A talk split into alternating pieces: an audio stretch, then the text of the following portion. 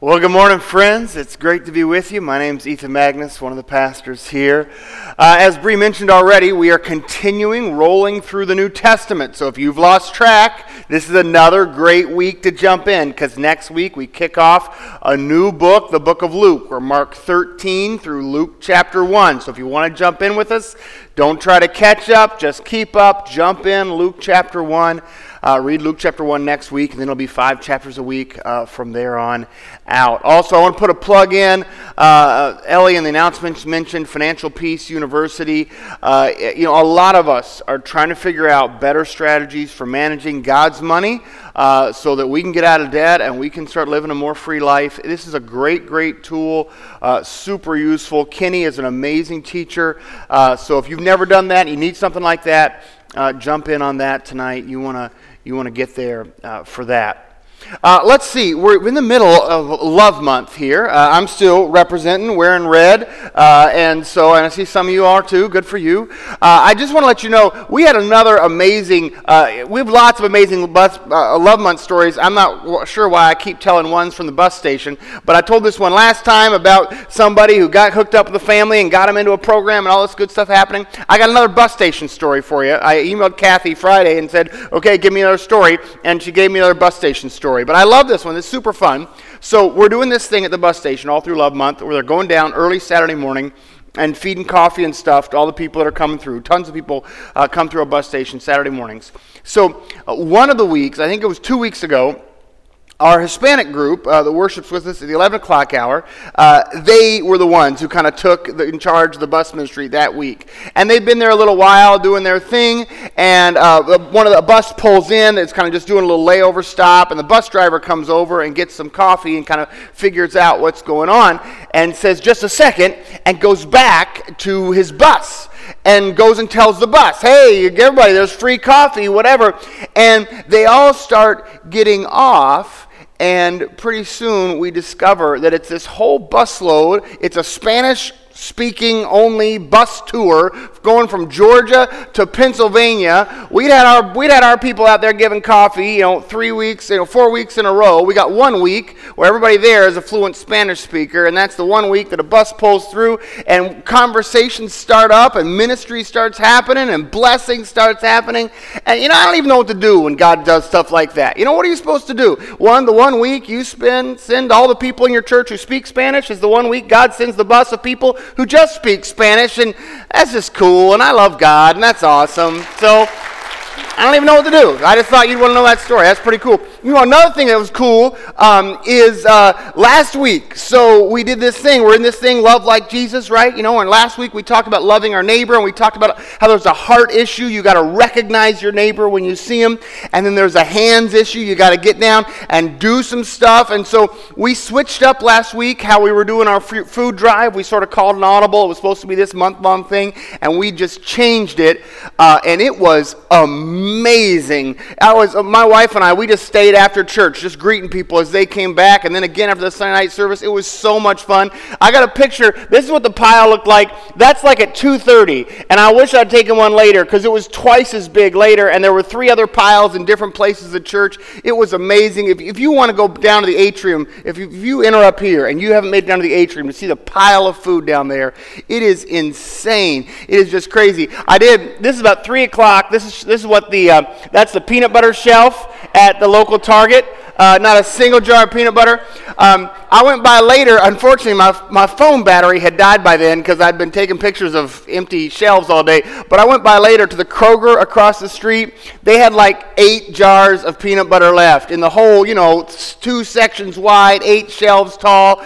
Um, absolutely. That you know, we had said we need the microwavable mac and cheese because that's what the kids make at the Kroger over there the regular mac and cheese aisle completely full, just like it ought to be. The microwave mac, you know, three columns of microwave mac and cheese totally gone, except for one in the back that looked like it had been smashed, probably when two of y'all were fighting over it. That's what I assume happened. But anyways, it was amazing. So way to go, First Christian Church. Just give yourselves a huge round of applause. Uh, that is that is awesome. That is awesome. I just really, and I, I just There is something about it. It was just so much, everybody was just having so much fun. Families were coming back, dropping off food. People talked about who they met in the grocery store. Uh, we're going to do it that. We're going to do that again. It was just too much fun. So be on the lookout. And if you missed it this time, don't miss it next time because you don't want to be left out of the fun. All right. So today uh, we're continuing uh, in this journey to try to love like Jesus. Uh, recognizing that if we're a follower of Christ, we are trying to be like Jesus, which means we need to love like Jesus. And this week, um, we're just going to encounter one of the clearest, simplest, hardest challenges for those of us who really want to love like Jesus. In fact, I just want to warn you in advance. I think for a lot of us, this is probably going to be a hard message. Uh, I, I think this is one of these areas where we have been well trained by our culture to say no to Jesus.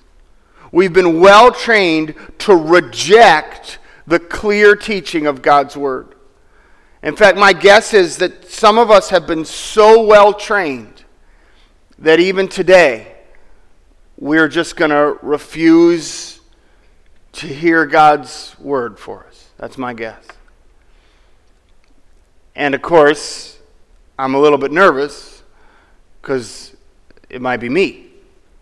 Because I also have been well trained to reject the Word of God that we're going to encounter today. And I, I find myself, as I stand here, needing to be extra careful that I'm not the one that refuses to hear God's Word. Jesus said,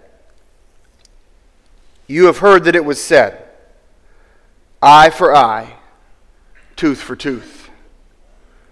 But I tell you, do not resist an evil person. If someone slaps you on the right cheek, turn to them the other cheek also. If someone wants to sue you and take your shirt, give them your coat as well.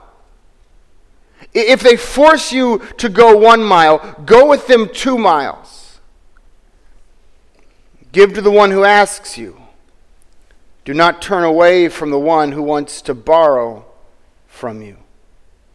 I know you've heard that it was said, Love your neighbor and hate your enemy. But I tell you, love your enemies and pray for those who persecute you. In that way, you will be children of your Father in heaven, for he causes the sun to rise on the evil and the good, and he sends rain on the righteous and the unrighteousness unrighteous. If you love those who love you, what reward will you get? Don't even the tax collectors do that? And if you greet those who are your own people, what are you doing that's so special? Don't even the pagans do that? Be perfect, therefore, as your heavenly Father is perfect. Has anybody else noticed? That already they have begun to resist the words of Christ in their heart? Have you already thought of as many exceptions as I have? Have you already said to, to your Lord and Savior, yeah, but what about? Mean, that's what I'm doing right now. I mean, I'm hard to get through the text. I'm having such a busy conversation with Jesus about all the exceptions, surely, that he has forgotten to mention if we're going to grapple with this text, we've got to make sure we're really clear on the who that Jesus is talking about. I've noticed one of the ways that I wiggle out of this text is to pretend like I don't have any enemies. You know, well, surely, Jesus, if I had enemies, I would love them, but I don't have enemies. You know, I'm just such a nice guy. I don't, I don't have enemies or make enemies or keep enemies. That's just not how I roll, Jesus. I'm not sure this text is relevant to me. Don't pretend that way with Jesus today. I mean, Jesus is so clear. They're either your neighbor or they're your enemy, and you have to love them either way. So don't think you can get out of this by pretending you don't have enemies. That isn't going to help you listen to Jesus today. Who is your enemy? Well, this has been helpful to me. Anyone who opposes you or opposes your people is your enemy. And anyone you oppose is your enemy. Does that help you think of who Jesus is talking about? Who are those you oppose or those who oppose you? Who are those you oppose politically or those who oppose your political goals? Who are those nations that you think oppose your nation or your nation opposes theirs? What's the, the football team that you're opposed to or opposes you? Anyone you oppose or opposes you. That, that's all it takes to be an enemy. I'm not saying you'd kill them. I'm not saying you want to hurt them. I'm just saying they work in opposition to the goals that you have set for your life. Families can divide, and enemies are created as one opposes the other. Churches can divide. Oh, they stay sitting in the same pew, but one opposes the other, working against the other, undermining the other, and in opposition, they are enemies. Friendships turn into rivalries, social groups and clubs, oppositional forces arise, and when you have opposition, you have an enemy. Who is your enemy? Anyone you oppose or opposes you. Do you know yet who Jesus is talking about in your life? It might help you to admit to a name or two. If, if you really want to obey what Jesus is teaching in this text, it might help you to just have a name. Yes, so and so. They've been in opposition to me for a long time. That political party, I oppose everything they stand for that nation, that government, that person, that faction.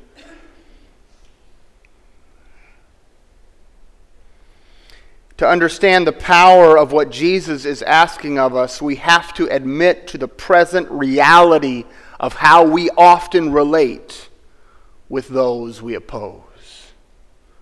We have to be clear on how we have treated and often are treating our enemies because this is not somebody else's problem. This is my problem. This is your problem. We have mocked those we oppose.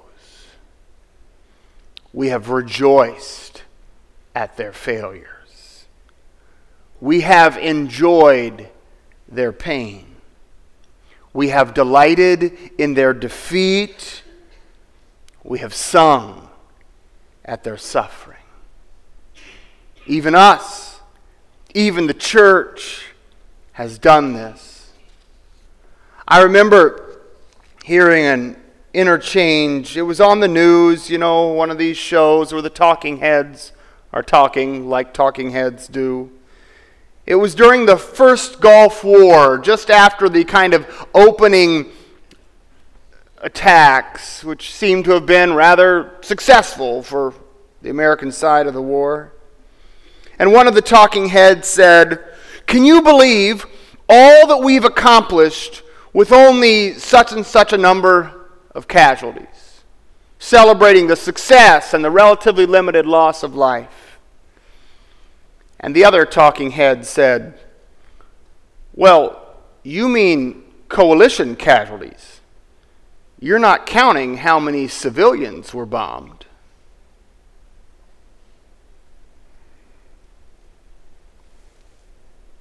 I was undone. Because I also wasn't counting how many civilians were bombed. I was celebrating that my side had won the war. And on my side, few died. It didn't even occur to me that we would count the deaths on the other side. Like that didn't that math wasn't even relevant for me. My issue isn't the newscaster. I'm not worried about the newscaster's heart. I'm worried about my heart. Because those numbers made sense to me. I didn't notice because I had forgotten about the lives of my enemies. I'd just forgotten them until one of the talking heads said, Well, you're just counting our side. You're not counting their side. I was watching a football game some months ago. There was an injury. You could tell by the number of people that ran to the field and the way they crowded around that it must have been a bad one, and it was. But we couldn't see. Everything was swamped with people. Someone in the crowd asked loud enough for us all to hear, Is it one of ours?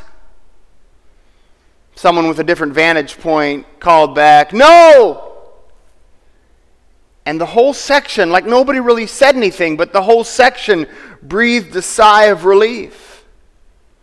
And I don't tell this story to condemn them because I was there sitting with them. I mean, if anybody needs to be condemned by this story, it's just me. And, and if you want to sit there and say you would have never done that and you've never done anything like that and it's never happened to you, well, then just listen in. Apparently, I'm the only one who needs to hear this sermon. But, but I'm just saying,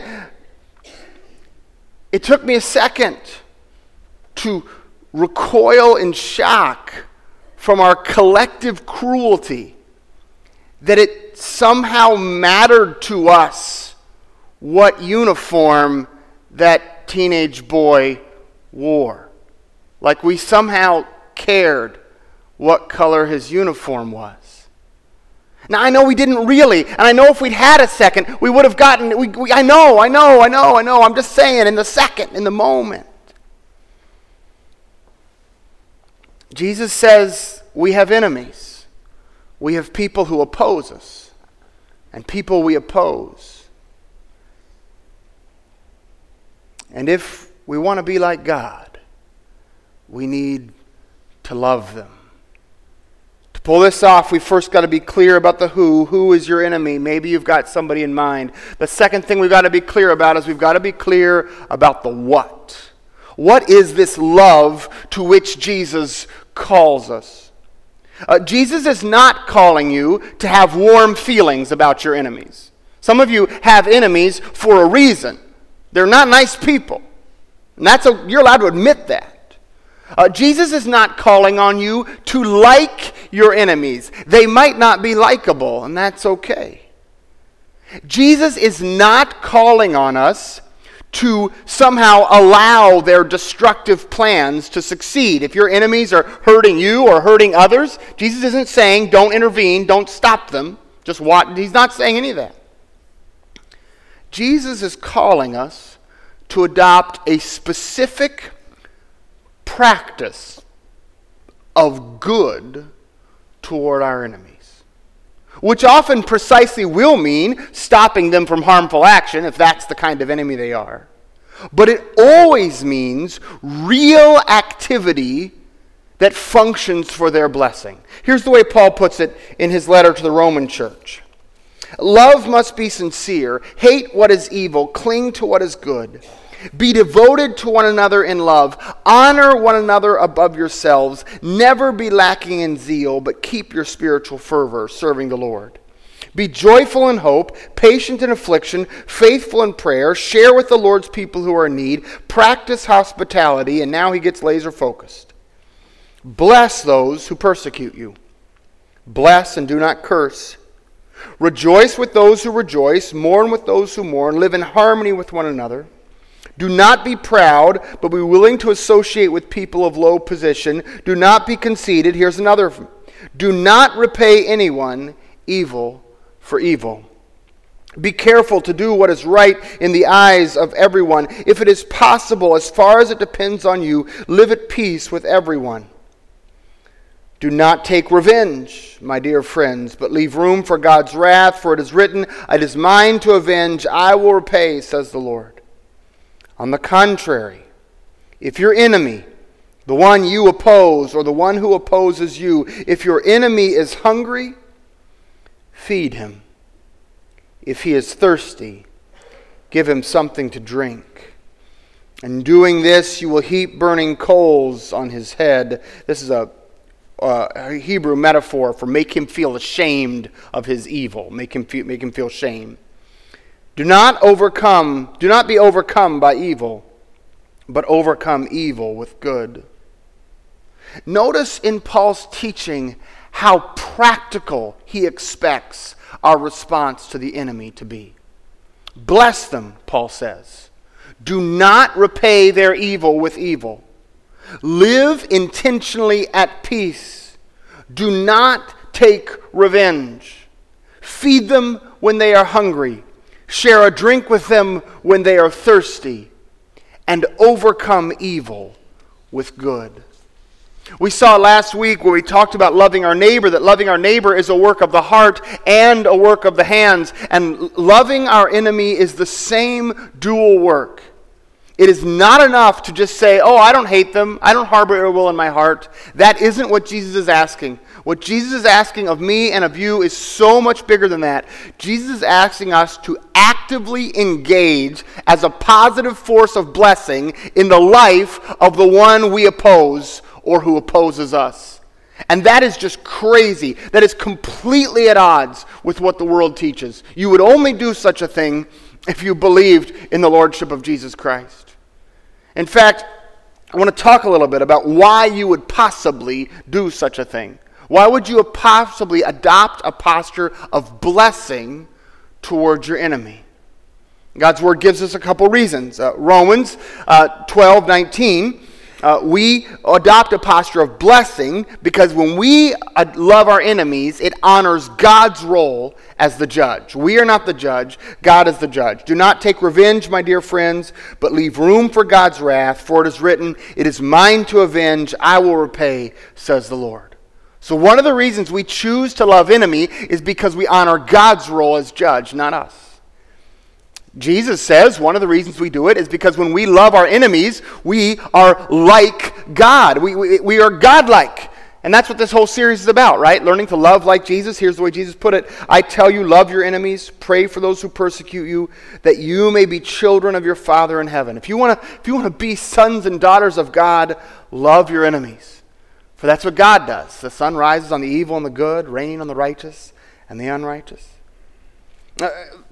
Maybe most practically, the reason we must love our enemies is because this is the only way we will truly overcome evil. You can't overcome evil by evil. That just makes a world where there is more evil. But Paul says, do not overcome evil by evil, but overcome evil with good. You, you can actually, the, you, the good can drive out evil.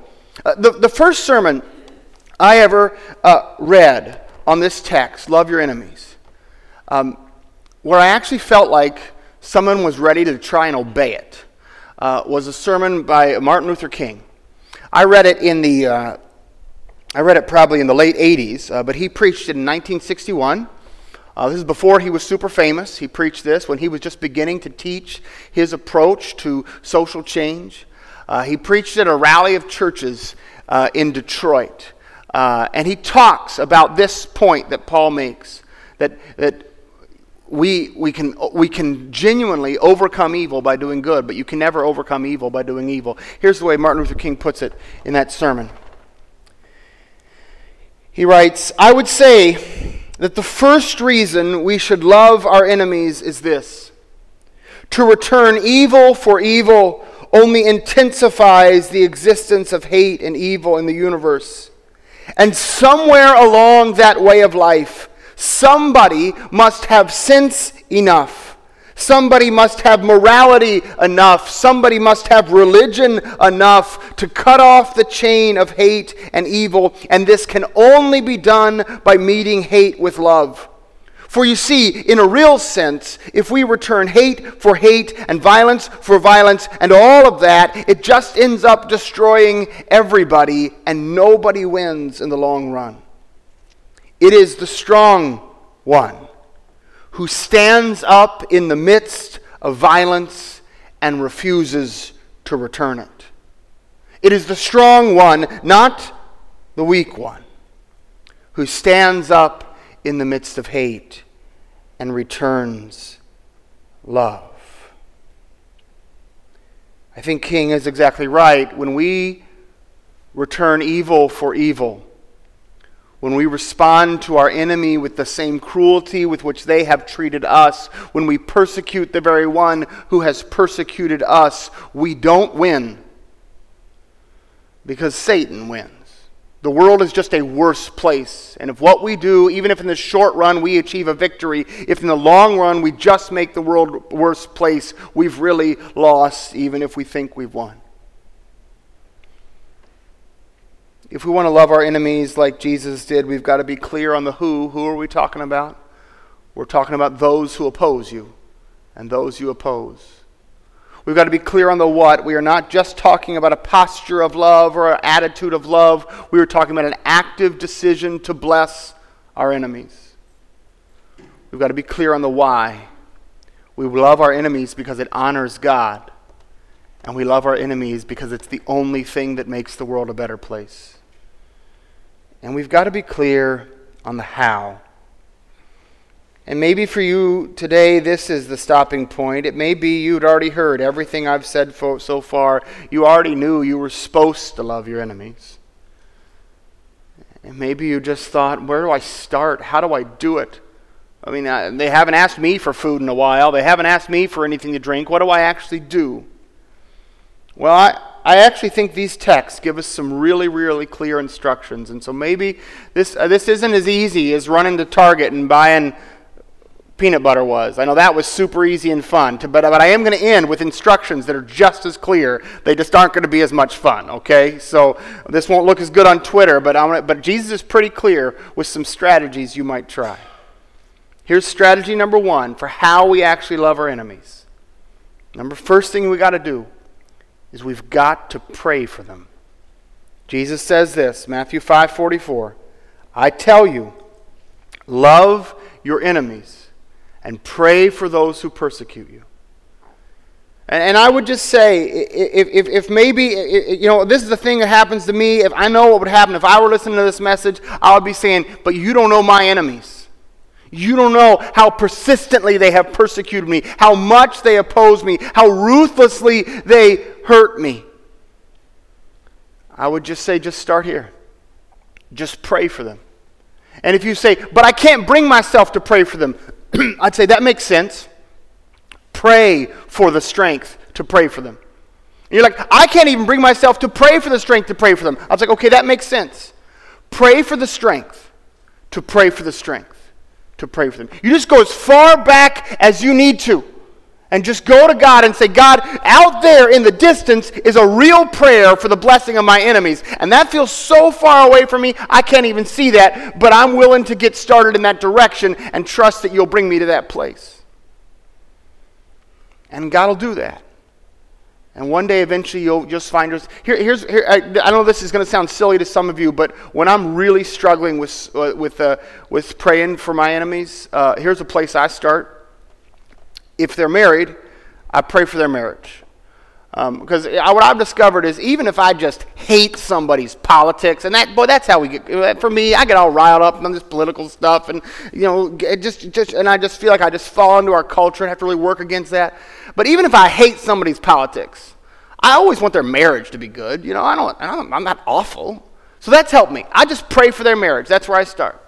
You know, God, I hope that every bill they submit to Congress fails miserably. God, I hope that none of their policies come to pass. But if you could make their marriage strong, I'd just really appreciate that. I'm just going to pray for their marriage. I start that. And some of you, I know I'm not the only person, some of you got politicians drive you crazy. They keep you up at night, they wake you up early in the morning, and you just could maybe would you just join me in doing that? Let's just if they're married, pray for their marriage. Uh, if they're not married, you're going to think this is silly, but this is where I start. I'm a big sandwich guy. I love a good sandwich. And DC has great sandwich shops. It does. We lived outside of DC. I love the sandwich shops of DC. So this and this is going to be crazy, but for the people that aren't married, this is what I pray. God, if they stop by one of the great sandwich shops of DC today, would you just make it a great sandwich? Would they just be like, I don't, you know, whatever committee they got that morning, would you make sure that that committee goes, you know, the, the bill doesn't pass? But then when they go get lunch, would you just make it an awesome lunch? I would just, would you bless them with that? And I, I know this sounds ridiculous, but I'm just telling you, I have started with those prayers, and, and God has taught me to love my enemies through those two silly prayers. I pray for their marriages, and I pray for great sandwiches. Um, and uh, and God has helped me to learn to love some of my enemies. Uh, and and, and I, I just, I'm just nickel and diming my way to loving like Jesus. So start silly if you've got to. But, but that's where Jesus says to start. Action, and I just want to be clear some of you all have a name right now that you need to pray for this afternoon. Some more, more urgently than we needed to buy mac and cheese last week. Some of you today, before lunch, need to pray a real prayer of blessing on an enemy. Maybe it's a family member. Maybe it's somebody from your club that's taken over the club and ruined it. Or maybe it's somebody in the church. Or maybe it's a politician. Or maybe it's another country or another nation or another army or another somebody. And as urgently as last week we needed to buy peanut butter, you need this week before lunch just pray a prayer of blessing on their life. Pray for their marriage. Pray for a good sandwich. Whatever it is, get you started. The second thing God's Word teaches us to do, once we've learned a practice of real prayer for blessing on real people, don't pray, just to be clear, don't pray for your enemies generically. Put some names on there. Admit to God that you are in opposition to some people and you need to learn to love them.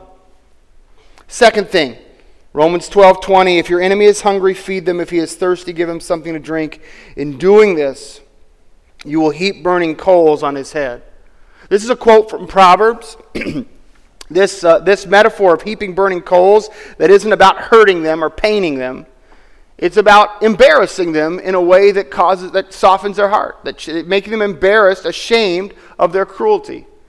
And, and both the Proverbs and Paul says that the way we diffuse the actions of our enemy is with tangible works of love. Now, this, Mean, if you, if you, if you, if you want you're talking about level two Christianity here, that's what we're talking about here. Let's not kid ourselves. This is not easy stuff. This is not simple. But it is the call of the gospel. And, and after you've disciplined yourself in prayer, which is where it starts, some of you are ready for this. Some of you need to send a gift card to that person at work that drives you crazy. They will never know what to do with that. Some of you need to invite them into your home and make a friend. Some of you need to take them out to the lake and go fishing. Again, from that same sermon from Martin Luther King, he talks about this text and what happens when we begin active love in the face of our enemies. He writes this To those who oppose us, to those who seek to cruelly mistreat us, you must know this. We will match your capacity to inflict suffering by our capacity to endure suffering. We will meet your physical force with soul force. Do to us what you will, we will still love you.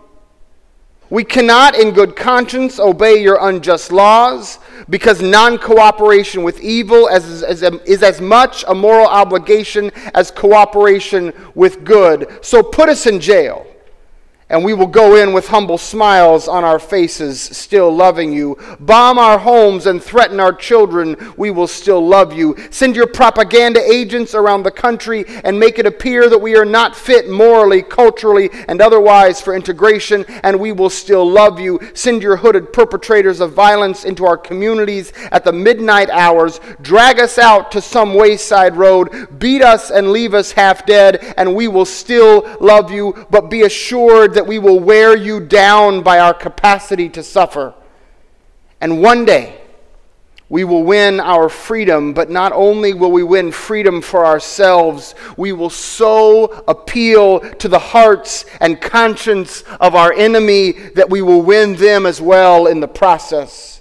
And our victory then will be a double victory. And this double victory of love seems to me to be the only answer and the only way forward for our nation to become a new nation and our world become a new world because love is the absolute power. We must love our enemies, King writes. Because love has within it the very power of transformation Hate destroys, love builds up. Hate seeks destructive ends, love seeks constructive ends. Hate seeks to annihilate the enemy, love seeks to convert the enemy into a brother. Hate lives in the monologue, love lives in the dialogue, and it is only through love that we could see the work of God that would redeem and transform our enemies into neighbors. I think King is right. I think Jesus is right.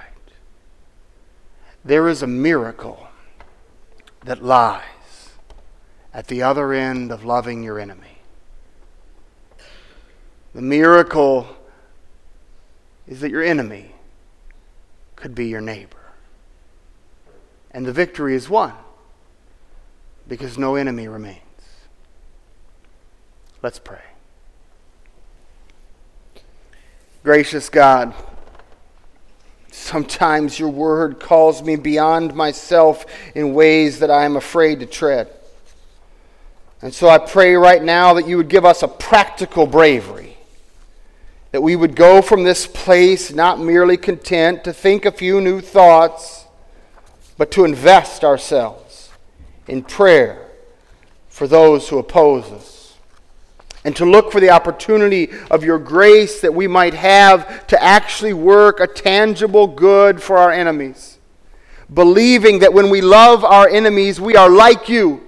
And that alone would be enough reward, but also believing that when we love our enemies, the great victory of the gospel might be realized in our lives, that our enemies would become neighbors, and the victory would be won because there is no one left to fight. This is what we pray for. And as your followers, Lord God, we will seek nothing less. In Jesus' name we pray. Amen.